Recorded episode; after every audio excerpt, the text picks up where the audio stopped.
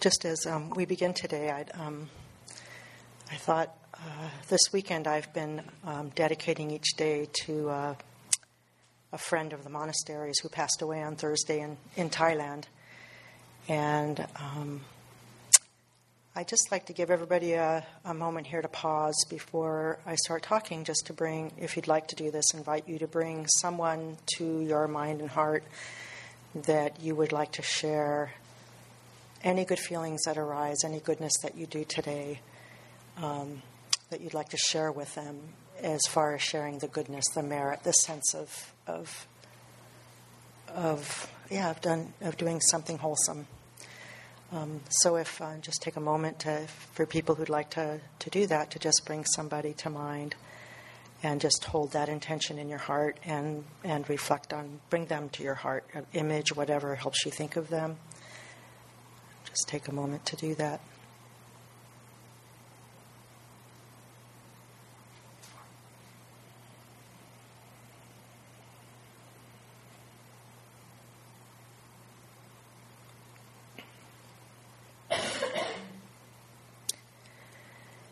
It's really um, lovely to be back up in Portland, and we had a really lovely evening Friday night, and then yesterday was not a huge group, but it was a very lovely group, and everybody was fully present, and we had a lovely day. I really, I really got a lot out of it, and um, I just always enjoy coming up here. I find um, people who come to PFOD are very participatory and willing to share their experiences and really sincere in their practice, and I find that incredibly, um, yeah, it's inspiring. So, Sakula and I were talking this morning about Sakula's really into the weather, if you didn't know that, and so she was talking about how usually you can look at weather sites and they have some degree of predictability, and it's usually a, within a pretty narrow range, but. Um, she was saying with the upcoming weather events that it's really quite broad, the, the spectrum of what could actually happen based on what they are theorizing could happen. And, and so it brought to mind just uh, one of the Buddha's main teachings is about uh, impermanence and uncertainty. And um, and we know that, and we hold that, and we think we live by that, and yet I can speak for myself that time and time again I've been a little bit surprised at how tightly I was holding to my idea of how things were going to unfold. And so it's pretty normal to do that, and we need to build these kind of structures into our day um, because we do need the structure, we do need the guidelines. But how are we when it doesn't go the way we think it's going to be? especially in the normal routine of our day. How are we with, with that? And um, it's a really wonderful thing to pay attention to because, of course, most of us are not very comfortable with the truth of uncertainty. We, we actually like things to be somewhat predictable. And in many ways, things are somewhat predictable. But one thing that we benefit from in this practice in learning how to meditate, it's it's constantly remembering to come back to the moment, to come back to our object of meditation. And if we keep on with that practice consistently, we're training ourselves. And then this is something that we take into every moment of our day. We find ourselves spinning out, something's not going as we anticipated. And we remember, we're teaching ourselves to remember to come back to come back to what's actually happening. Sometimes when things are really spinning, we have to come back to our body because that's a really grounding force. But still, we practice and we still find that we've missed it. We haven't seen how tightly we were holding to our expectation and our anticipation of what was going to happen. Um, Luang Por often tells the story of his early years in Thailand, and his brother is about three years younger than him, lovely person. And he came to visit, and he asked Luang Por Pasanno, um, Well, so what's the main teaching in Buddhism? And Luang Por thought about it a minute, and then he said, Well, impermanence, the truth of impermanence. And his brother said, everybody knows that. Everything's impermanent. and Luang Por at that point was like, that's it. I'm not even going to go further than that. and it, I was also reflecting on um, this period when our our neighbor, who has since passed, but and she's the one who gave the property for the women's area. Her name was Mary, and when she was in hospital after some surgery that she'd had, I was going in every day. I was living at the monastery, and so I was hearing about reflecting on impermanence and. Um, she finally got out of ICU, and she was. We were at the hospital this one evening, and and uh, she seemed to be doing really well. She was actually starting to eat some food, and um, I was feeling really happy to see that. And I left, and I came back the next day. And as I was walking in, I was telling myself, "Don't have any expectations. Don't be anticipating anything. Be prepared for anything." And I came back in the room, and she was kind of had her hands bound to the bedside, and she had a bandage on her head where she'd gotten some stitches, and she was getting a black eye, and she was mumbling incoherently. And it really wasn't prepared for that. And the first thing that came up for me was, all right, I was ready for anything, but I wasn't ready for this. I've been duped again. and I've found it again and again, sometimes over things that are less kind of, you know, don't affect me as much, and you can actually laugh about in the moment, and some things that it's kind of like it really gets you.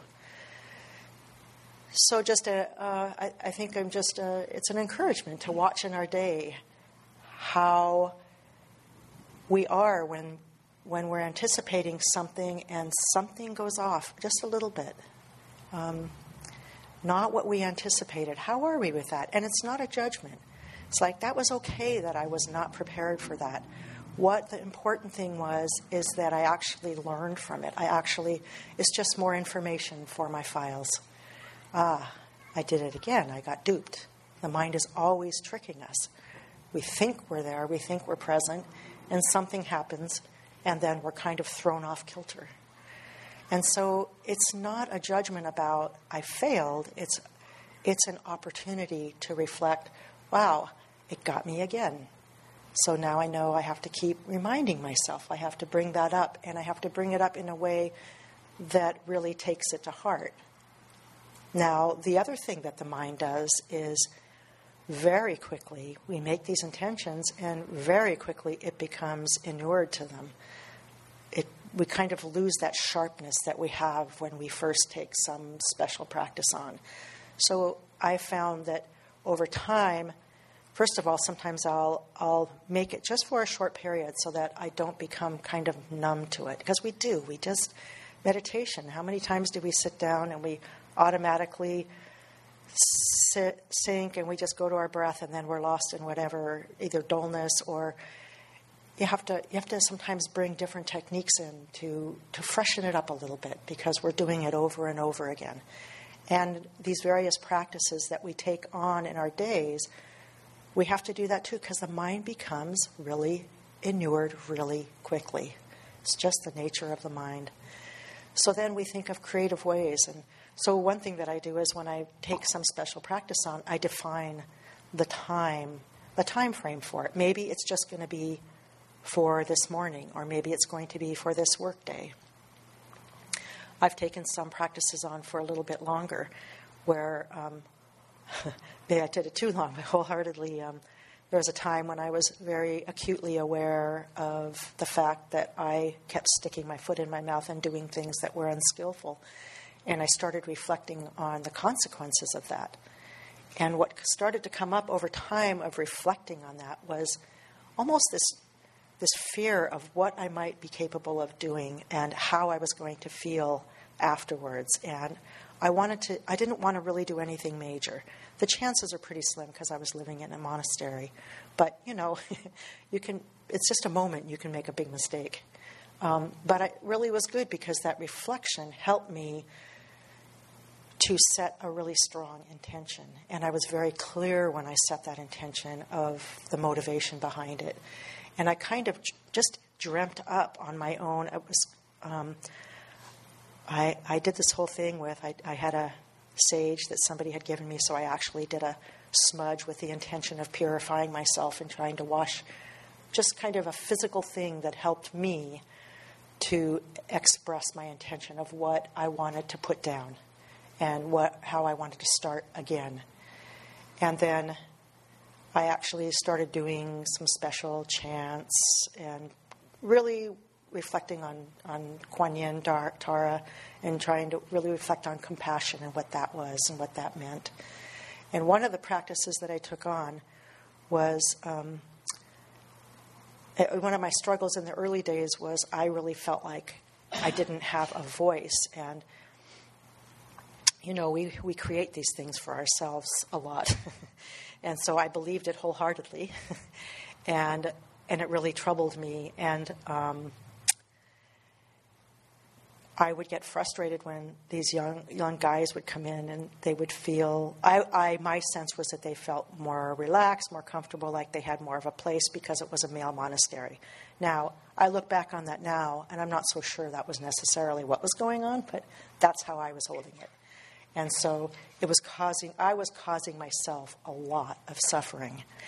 And I was like, I'm going to make a mistake and I'm going to keep suffering, and I'm really tired of this. I'm tired of this suffering. I'm tired of the same story. I'm tired of it's always from this viewpoint. And so one of the things I decided was um, all right, so when I'm in a situation where people are expressing their ideas or their thoughts, and I see something come up really strongly as the way I think it should be, then my practice was to step back for a moment and consider one other way of, of looking at that. Now, you know, in any situation, there's as many different ways, at least, of looking at something as there are people in the room. And because we're coming at it from such different experiences. And sometimes we even have, we're a little bit confused, and we have more than one way. But I thought, okay, well, this is a good place to start. Just one other way of looking at it. And I took this on for a month and it was really, really useful. Really, really um, helpful. And it really, what I noticed is what happened is I started, the grip started loosening a little bit. And I was experiencing a bit more peace about things. I still, you know, had to work with a lot of the other stuff around it, the, the habitual tendencies to feel like nobody listened or whatever it was we all we all have those things that happen in our lives, and they may be true or they may not be true, and um, but we don't have to buy into them. And so this was my effort to stop buying into the story, the storyline that was causing me a lot of suffering. But after a month, I did I did kind of stop intentionally doing it, and um, there was still because I had been doing it for a month that tendency there, that still came up from time to time, but it wasn't in that, that, that sharp intention to do that practice. Um, and years later, there's times I've thought, I should pick up that practice again. but I learned a lot from it, and I'd never actually sunk back to that level where I just so f- strongly felt that this was the way to do it, and nobody listened and nobody considered what I had to say. And that has never come back like that. And it was so it was really a useful practice. So I encourage people to take things like that up. And one reason I put it down was because I also noticed that you know the mind get, it gets dull. You have to freshen it up a little bit. So I set time limits on things. And also I did one other way of looking at it because that was reasonable. So, in setting an intention to take up a practice to work with to help me learn to shift a little bit and to open up a little bit, I set a practice that was reasonable, that I wouldn't just immediately fail at. So, uh, Stephen Levine used to teach death and dying workshops, and he's no longer with us, but he used to say, Don't start with the 500 pound weight, you start with the 5 pound weight. You start with something that's reasonable. Um, and I'm always liking to, to give people encouragement, things to keep your daily practice sharp because most of us, even at the monastery, we're not sitting on a cushion all day meditating. Most of our practice is interacting with other individuals, driving our cars, um, could be whatever. Um, and so we, it's really essential that we consider ways that help us for a day we do it this way, or maybe for a week, that help us to remember, to remember, to keep bringing ourselves back, to bring it into everything that we do, so that we can actually take on these things that inspire us, that we aspire to, that keep bringing us back to this place of practice, that we can really keep bringing them to heart and bringing them into everything that we do. And that in turn feeds our practice back on the cushion because we're learning to open up slowly. We're learning to reflect on our experiences, to discern what's correct. Is this working? Is this not working? What is working? Why is it working? And then we, we benefit from that and we reflect on how did that go? What did I learn from this? So sometimes you take this on, maybe at the end of the day, you, you, if you hold this person or whatever, if you shared somebody to share this merit with of the day, today at the end of the day, recollect that person and reflect on were there moments when you actually brought that person to heart when and that actually helped you to do something maybe in a slightly different way than you would have done it. Um, it may or may not work. You have to figure out we're all different and we all have different skills and different things that work for us. So we all have to kind of find the things that are, are going to keep us going, keep it fresh, re, refresh our practice, reignite our practice. Um, when we first come to it, often the practice we're usually we're oftentimes um, we have experiences and it's just so new to us that we're enthusiastic and really highly inspired. And I know for me, some of the meditation that I had, I didn't really know what was happening, but I was having some really good calm meditations. And um, uh, then I went through long periods where I couldn't even get back there. so I remember thinking, I asked this monk in Thailand once, I said, Well, I just wonder, you know, I had I had in the beginning. I seemed to have these meditations, and I experienced some peace and calmness. But that seems to have been gone. Do you think I've burned up any past karma that was encouraging those good meditations? And he was like, "Don't worry." and somebody else told me they were surprised he actually answered the question. But I, I think he could tell I was just. It wasn't like predict the future for me. It was more like I'm, I'm really concerned about this. Do you think I burned up my good, any good merits that I had? and he was like, don't worry about it. Just keep going. so, you know, we all need encouragement too, because we tend to, we do tend to undermine ourselves and um, tell ourselves the stories that, oh, I just this isn't working. I'm not doing it. But we actually often miss the ways that we are benefiting and because sometimes they're quite subtle. And because we're always in the midst of them, it's not so clear to see. Maybe ask the people close to us, what do you see? That's, do you see things, anything changing? And they can give you some feedback from a, from a different perspective because they're looking from the outside. It's much more difficult to actually see it from our point of view because we're so in the middle of it all. And we're also seeing all those thoughts that come up that we don't want anybody to know about. and um, that we know now we don't have to buy into, but the mind does spit out some pretty interesting things sometimes. But they're not us. It's not myself. It's not me. And the practice also helps us to realize I don't have to buy into that thought. I can choose to buy into this one because it's leading me in a direction that I would like to move in because I know when I've moved in that direction, the experience has been that I felt either a lightness or maybe even joy, maybe even happiness. Um, maybe I've felt a kindness that wasn't there before. So it's really, really important to bring these things into our practice.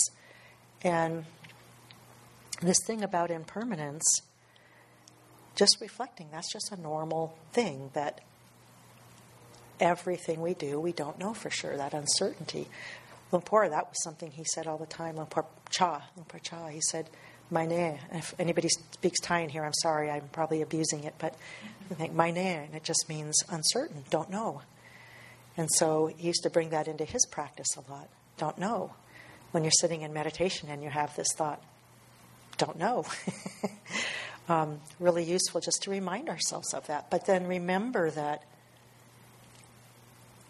sometimes we bring it here, and we have to keep remembering to bring it into the experience. And when we notice that we've kind of missed that, then it's, it's our reminder to come back. So I learned a lot when I went in and saw Mary laying there, and um, she had just had a reaction to some medicine.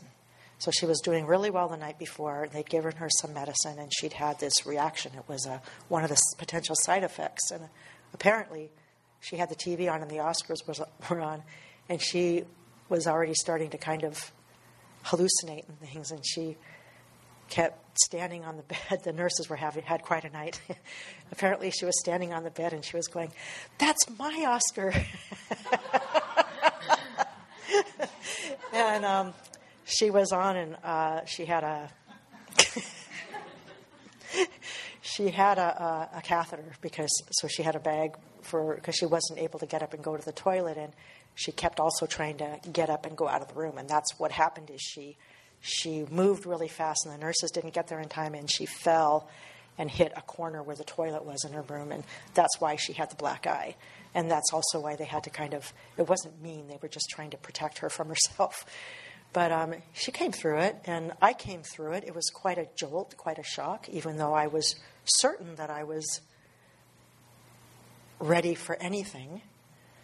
And I wasn't, and I was kind of like stunned that I wasn't because I was telling myself, be prepared for anything, but I wasn't prepared for that. But that's okay. I saw that. I learned from that, and that's what we that's what we take in this practice is we um, not criticizing our experiences, but the recognition that we're human and we forget. And we're doing this practice and give yourself kudos for staying with it, for being willing to, to look at those things that we do that we, that we forget. And then also, another useful thing is just to learn to laugh at some of them. I can laugh at that now, but it took a while because it was, it was so shocking to me uh, humor is a really, really good thing to bring into practice because really everything that we do, you know, it's our opportunity to grow, our opportunity to learn.